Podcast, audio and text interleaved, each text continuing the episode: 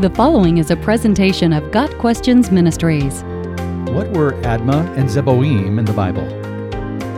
Admah and Zeboiim are two cities in the vicinity of Sodom and Gomorrah that suffered the same fate as Sodom and Gomorrah. Admah and Zeboiim are mentioned as Canaanite border cities in Genesis 10, verse 19. In Genesis 14, the kings of Admah and Zeboiim are mentioned as being part of an alliance that included the kings of Sodom and Gomorrah and several other kings in the vicinity. At that time, cities often had kings. This coalition rebelled against Chedorlaomer, king of Elam, and his allies who had subjected them. During the conflict, Sodom was defeated, Lot and his family were taken away as prizes of war, and Abram, or Abraham, came to the rescue.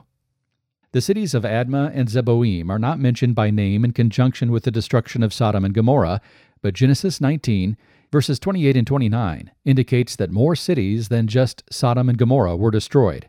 Abraham looked down toward Sodom and Gomorrah, toward all the land of the plain, and he saw dense smoke rising from the land, like smoke from a furnace.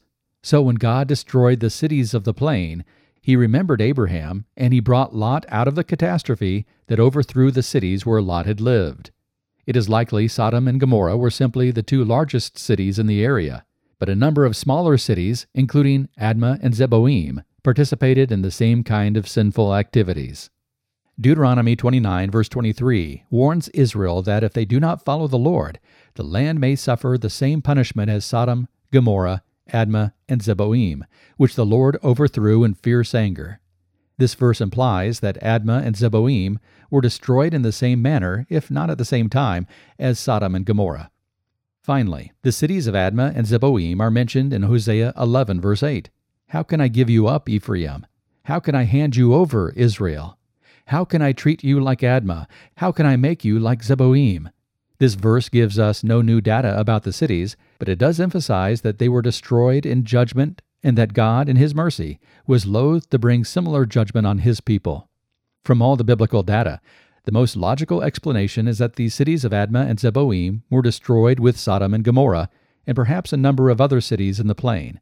Even though the historical details surrounding their destruction have been lost to us, they were clear enough in the minds of ancient Israel that these cities could serve as a warning of God's willingness to judge when necessary.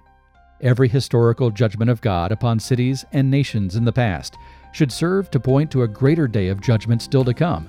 The only way to escape this judgment to flee from the coming wrath, Luke 3, verse 7, is to run into the open arms of our Savior, the Lord Jesus Christ, who has already borne the judgment of God on behalf of all who will put their trust in Him.